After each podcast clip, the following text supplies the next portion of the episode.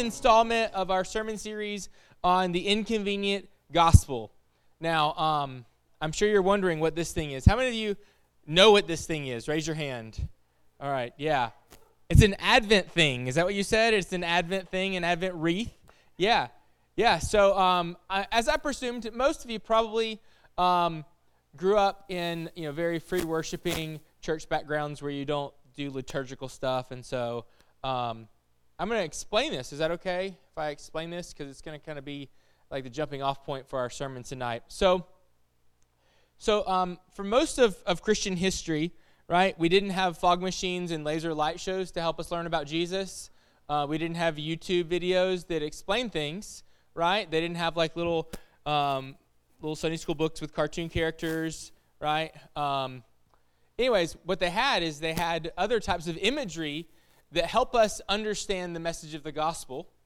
And, and Advent and the Advent wreath and the candles um, is simply a tool to help us understand the gospel and particularly to prepare our hearts for the coming of Jesus. And so the word Advent is Latin, it means uh, coming or arrival. And the Advent season is the four Sundays leading up to Christmas. Okay, so this past Sunday, if you're from a liturgical church background, you celebrated the first Sunday of Advent, and your pastor probably talked about hope, right? And so during during the four Sundays of Advent, this is kind of the idea, right? So I'm gonna I'm gonna light the hope candle. We'll go. So each Sunday during the Advent season, uh, we would light one of these four candles on the edge. Uh, the candles and, and the, the the I guess the, the concepts associated with them are, are hope, peace, love, and joy. And the idea is this is that that we want to take time to be intentional to prepare our hearts for the celebration of the coming of our Messiah. That that rather than spending time and money at Walmart or Target or Amazon to prepare to indulge ourselves, that rather we should spend time preparing our hearts to celebrate the true reason of Christmas, which is the coming of the Messiah into the world. And so we take these four weeks and we focus on these four themes, these four things that Jesus brings when he comes to earth hope, love, peace, and joy. And so each week of Advent, we would light another candle. And the idea is this is that each week as we get closer, we're lighting more and more candles. And then on Christmas Eve, if you do a Christmas Eve uh, vigil or service, you would light the Christ candle in the middle. And the idea is that, is that we get closer and closer to the coming of Jesus. The light shines brighter and brighter as we await the coming of the light into the darkness. And so these are things, uh, some of the things that Advent um, represents. And then uh, in a lot of churches, if you go to a Christmas Eve service that's liturgical, usually what will happen is everyone in the congregation will have a candle, and that will be lit from the Christ candle, and you'll pass that light around the room until the entire world is filled with the light of Christ, representing how we fill the world with the light of Christ that's in us. And so this is some kind of imagery that we get from uh, the Advent wreath and the concept of Advent. And um, if you guys uh, have never been to a liturgical church that, that does uh, Advent, I think maybe some point you should do that. If not, like this is my personal Advent wreath that I use at home, and we do Advent devotionals with my kids. So uh, I think it's a helpful object lesson. But one of the things that we, we think about is this it's not just that we are waiting the coming to celebrate Christmas. It's not that we were waiting just to celebrate the first coming, but as we wait for the first coming, we're also preparing our hearts for the second coming. We celebrate that Jesus came once as a baby in a manger, but we also live with the reality that Jesus is coming back, not as a baby in a manger, but as a righteous king and a righteous judge to establish his throne, to establish his dominion, and to judge the whole earth. We we heard earlier um, passage from Matthew 25. Maybe for some of you it's familiar passage. When Jesus is describing to his followers part of what his second coming would be like. And he talks about that, that when that day comes, when the Son of Man is revealed and he comes back, that he'll separate people like a shepherd shep- separates sheep and goats. Now, growing up, I never really understood what that meant, right? Because, like, sheep are really fluffy, right? And goats are not really fluffy. That can't be that hard of a job, right? Have you ever thought that? Like, okay, just context, right? So, most of the sheep that would have been in the ancient world, in the Eastern world, at that time, were not fluffy. Did you know that? And that the only way you can tell the sheep from the goat when the sheep aren't fluffy is by their tails and then by some of them by their ears, but mostly by their tails. And so it's actually you'll see a whole bunch of them going together, and you actually don't know until you kind of examine them. So it gives this picture that when Jesus comes back, he's going to examine our hearts and he's going to examine our lives, and he's going to separate one group of people and say, You're going to be on my left, and another group of people, you're going to be on my right. And Jesus talks about how he's going to separate those people. He says, Well, I'll just read it to you again. In Matthew 25, uh, verse 35 and 40, um, he says, Then the, the righteous will answer him, saying, Lord, when did we see you hungry and feed you, and thirsty and give you drink? And when did we see you a stranger and welcome you, or naked and clothe you?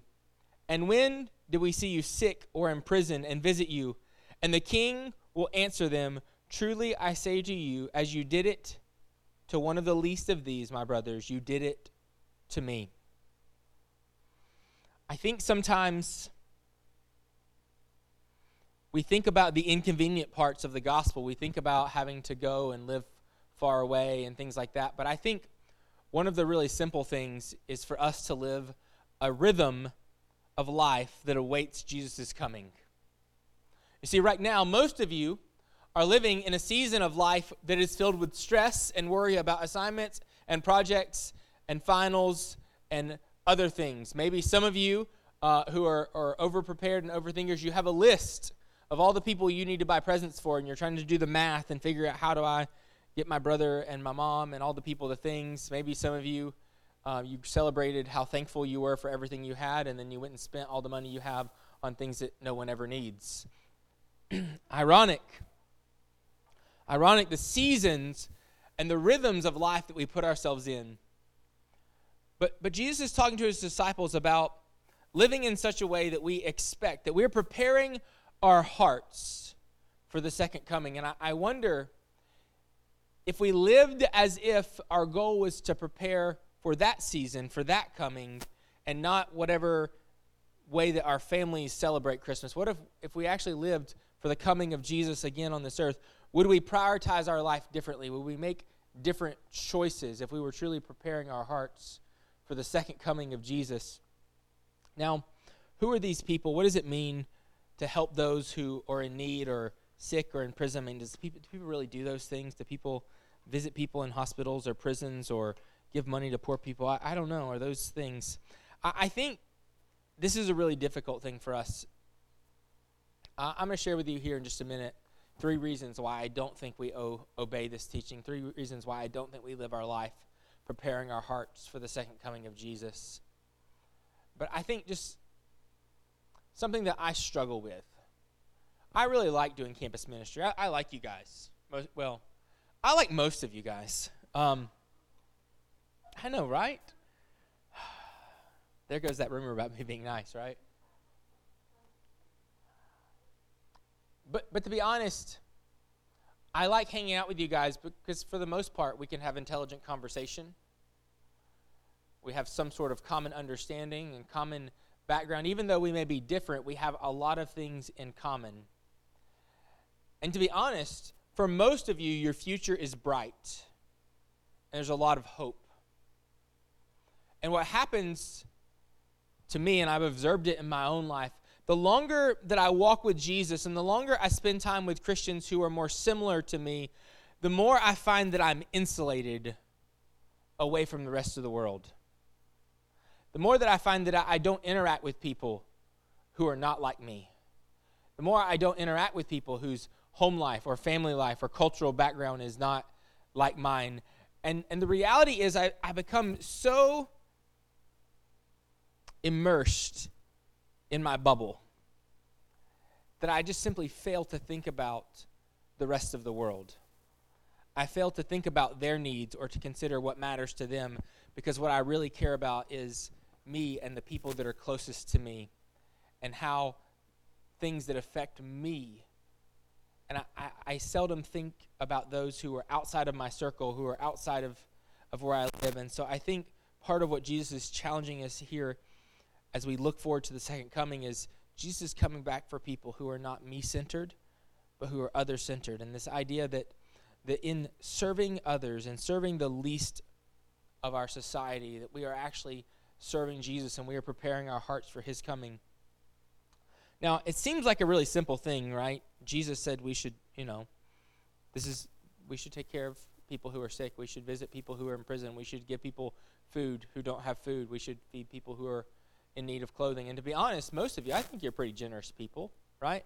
If I said, hey guys, I'm hungry, I actually am really hungry right now. I haven't eaten supper yet. And uh, if I were to say, I don't have any money for food, which isn't true, and I would say, hey, can you get me some food?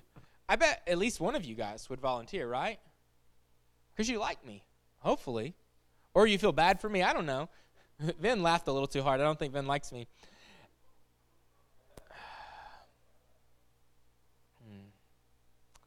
Yeah, because to be honest, it's not scary or risky for you to buy me food, is it? That's not really that sketchy. See, I think the reality is is some of us have been so blessed. We've had such fantastic lives.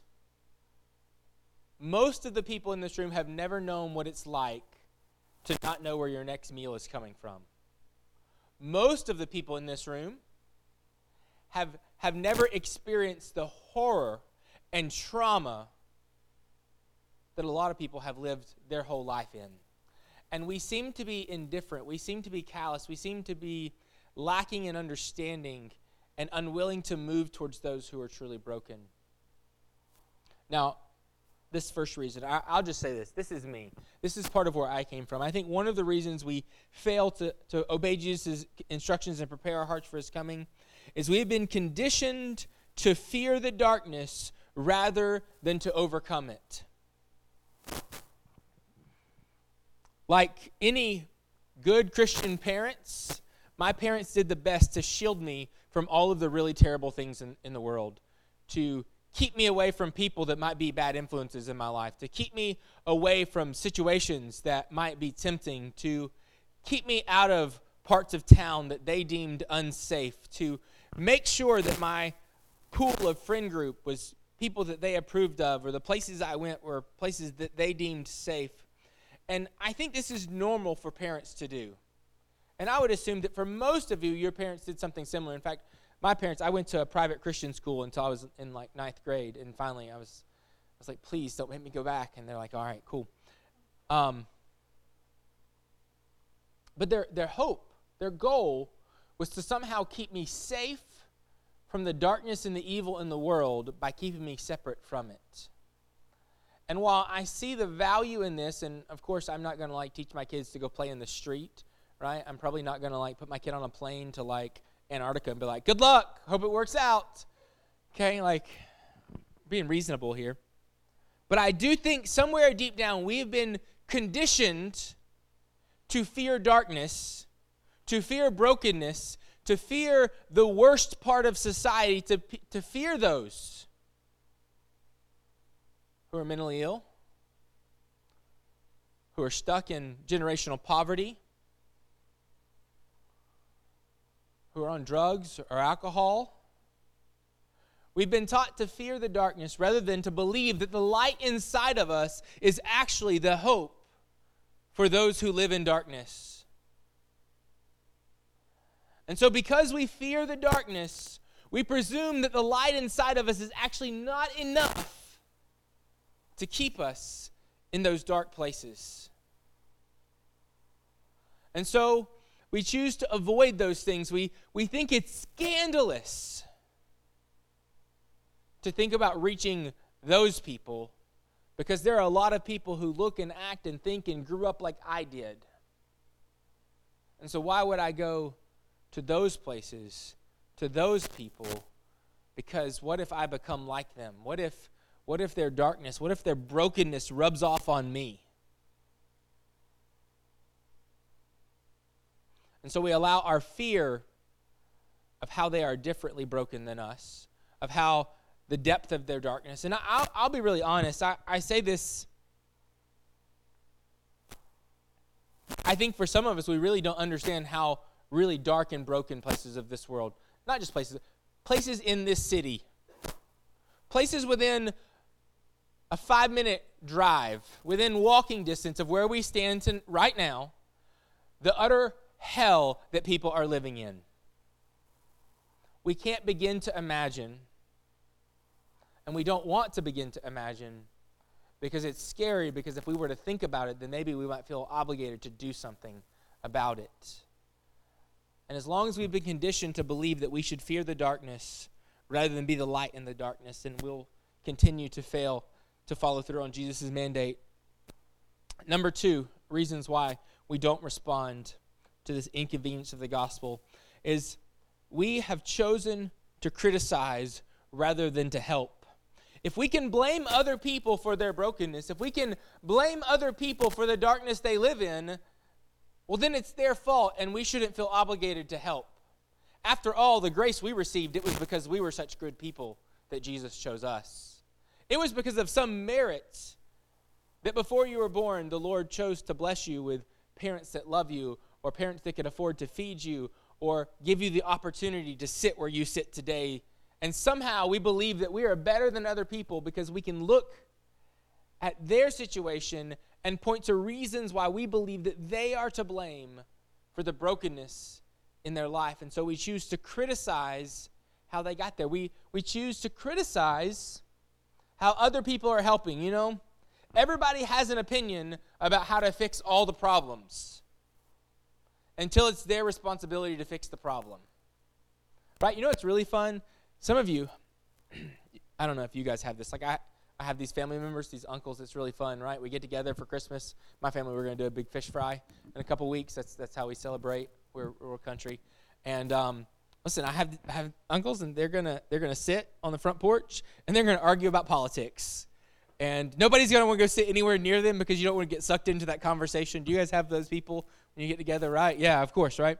Because listen, it's really easy for us to sit back and criticize what the government is doing right or the government is doing wrong and how they should fix brokenness or they should fix poverty or they should fix injustice or they should fix oppression and all this darkness it's really they're just doing it wrong and we have a million reasons why everyone else is doing it wrong.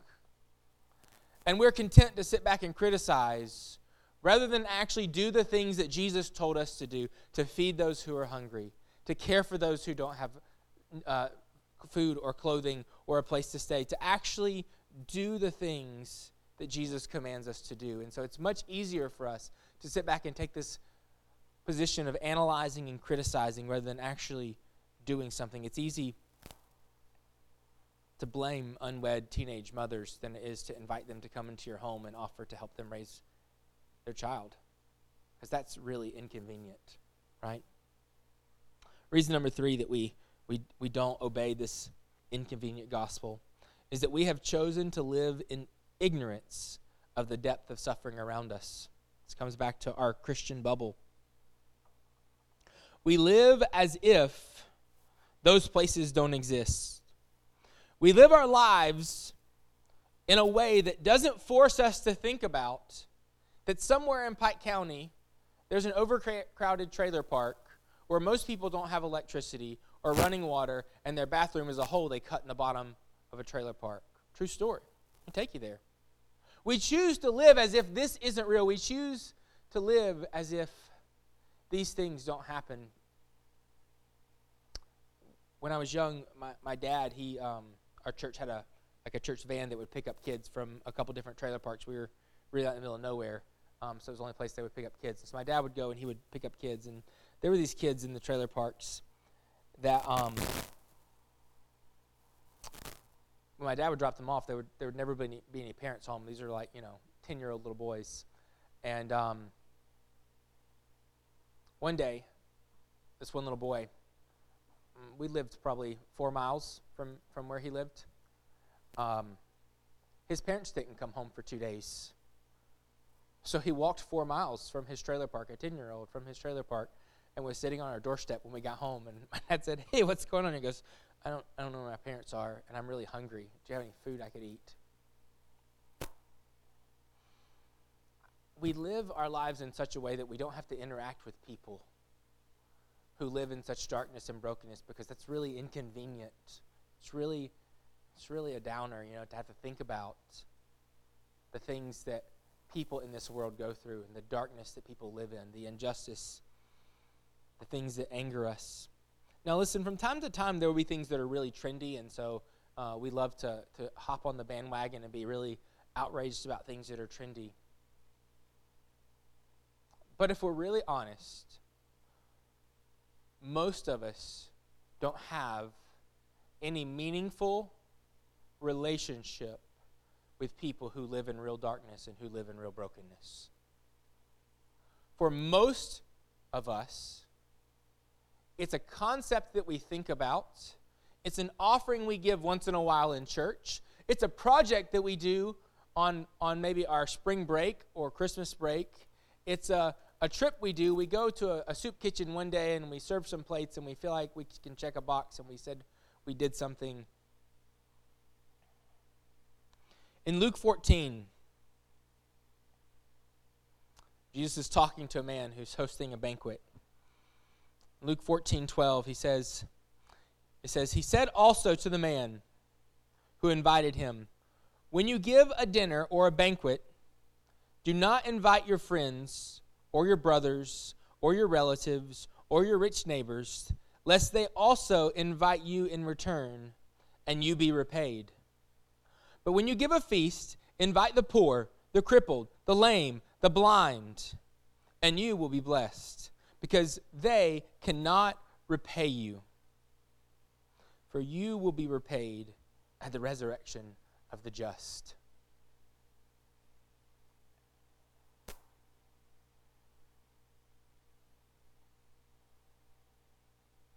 In about a month, we will celebrate the light coming into the darkness we will celebrate the King of glory leaving his throne and entering into our darkness and our brokenness. And we will sit around a table filled with people who will give us gifts that we give them gifts in return. And it will all be people who we love that already had loved us in the beginning. Jesus is calling us to actually invite people into our lives, to enter into their darkness with them, not just to be a project where we give an offering once a year or we do a kind deed once in a while, but they, we would actually live our life as a light of the gospel in front of them. That we would actually share our very lives with them in the same way that Jesus left his throne and descended into our darkness we prepare our heart and we prepare our world for the second coming of Jesus when we become the light in the darkness. We invite those people into our lives. We invite them to sit around our table. We invite them to come and live in our homes. We invite them to go grocery shopping. We invite them to live life with us, to actually have meaningful relationships, to sit and listen to their stories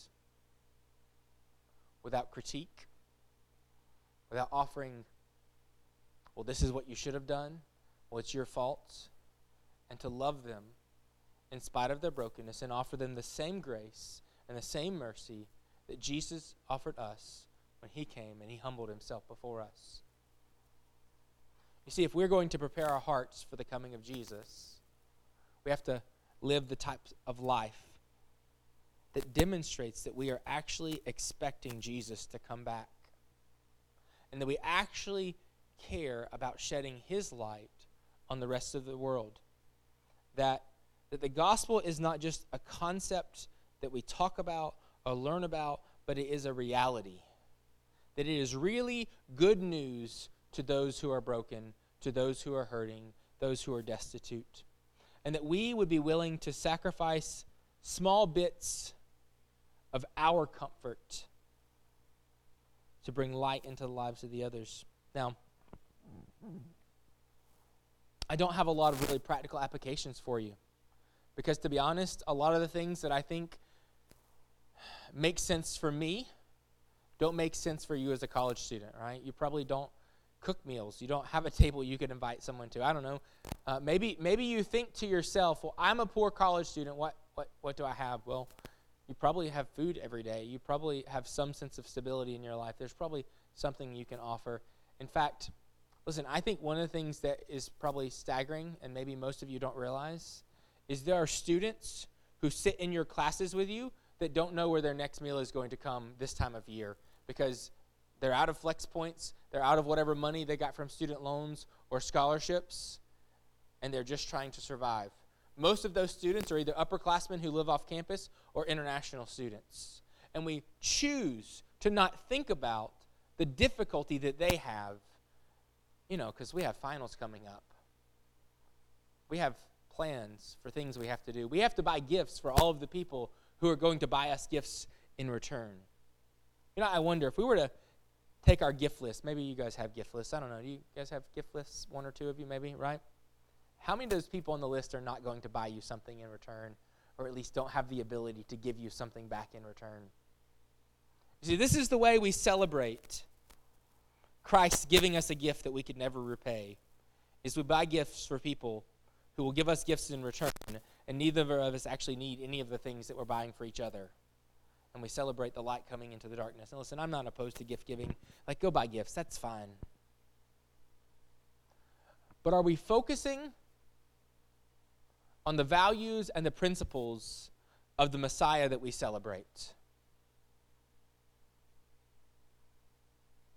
Or we bought into a convenient gospel, a me centered gospel, a gospel that revolves around my comfort and my safety and my satisfaction and what I want?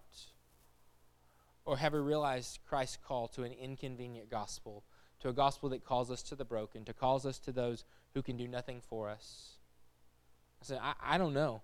At this point, I think maybe most of the Angel Tree kids have probably been adopted. Um, DHR probably has a couple more foster kids that need Christmas presents. Maybe maybe you and your friends or your small group, you could go and you could adopt a kid and buy gifts for, for some foster kid that you'll never see, you'll never meet. Maybe maybe you could do something as simple as buy restaurant gift cards to give to the next homeless person that begs from you because there's a lot of panhandlers usually around Christmas. Maybe you could have something nice to do. Maybe maybe some small place that you could start would just be thinking, Jesus, where are the people that you love?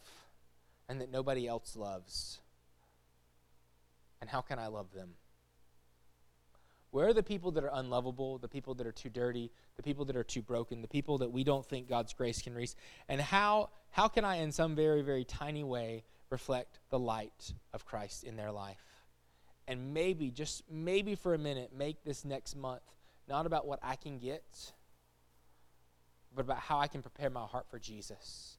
How I can make sure that that hope and love and joy and peace are not just words that I talk about, but they're actually things that I embody in my heart and that I share with people who can do nothing in return. So, normally, this is the time where I would give you an opportunity to come forward and pray. And I'm not going to do that tonight because I think that would be letting you off easy to be honest, I want you to sit with this. I want you to think about it. I want you to have it on your mind when you go to bed tonight, to think about the reality is that we are waiting on a king that is coming. A king who tells us he will separate the sheep from the goats, who judges our hearts, who judges our intentions. Let us not be people who wait the celebration of the coming of the light into the darkness, only to keep that light to ourselves, as if it were for, for us only and not for anyone else. And so I pray that you would ponder and you would think, Jesus, how can I love those that no one else loves? How can I serve those that no one else will serve? How can I be a light to those who are in the deepest darkness? And how can I overcome my own fear? How can I overcome my own cynicism and critical analytical nature? How can I overcome my own ignorance of the realities of the world around us. And so I want to leave you guys with that thought. One of us, and to embrace the life that we live. We did not deserve that. Lord, would you help us to follow your example? That we wouldn't just celebrate your coming in vain, but that we would embody what you came for and that we would live lives that patiently, hopefully, joyfully, peacefully and lovingly await your second coming, and that we would live our lives looking for opportunities to feed you and clothe you and love you and provide for your needs, Lord Jesus. Pray all these things in Jesus' name. Amen. You guys are dismissed. Thanks for listening to the Troy Chi Alpha podcast. For more information about the ministry of Troy Chi Alpha, you can look us up online at troychialpha.com. You can email us at troychialpha at gmail.com or find us on social media at Troy Chi Alpha. Thanks for listening.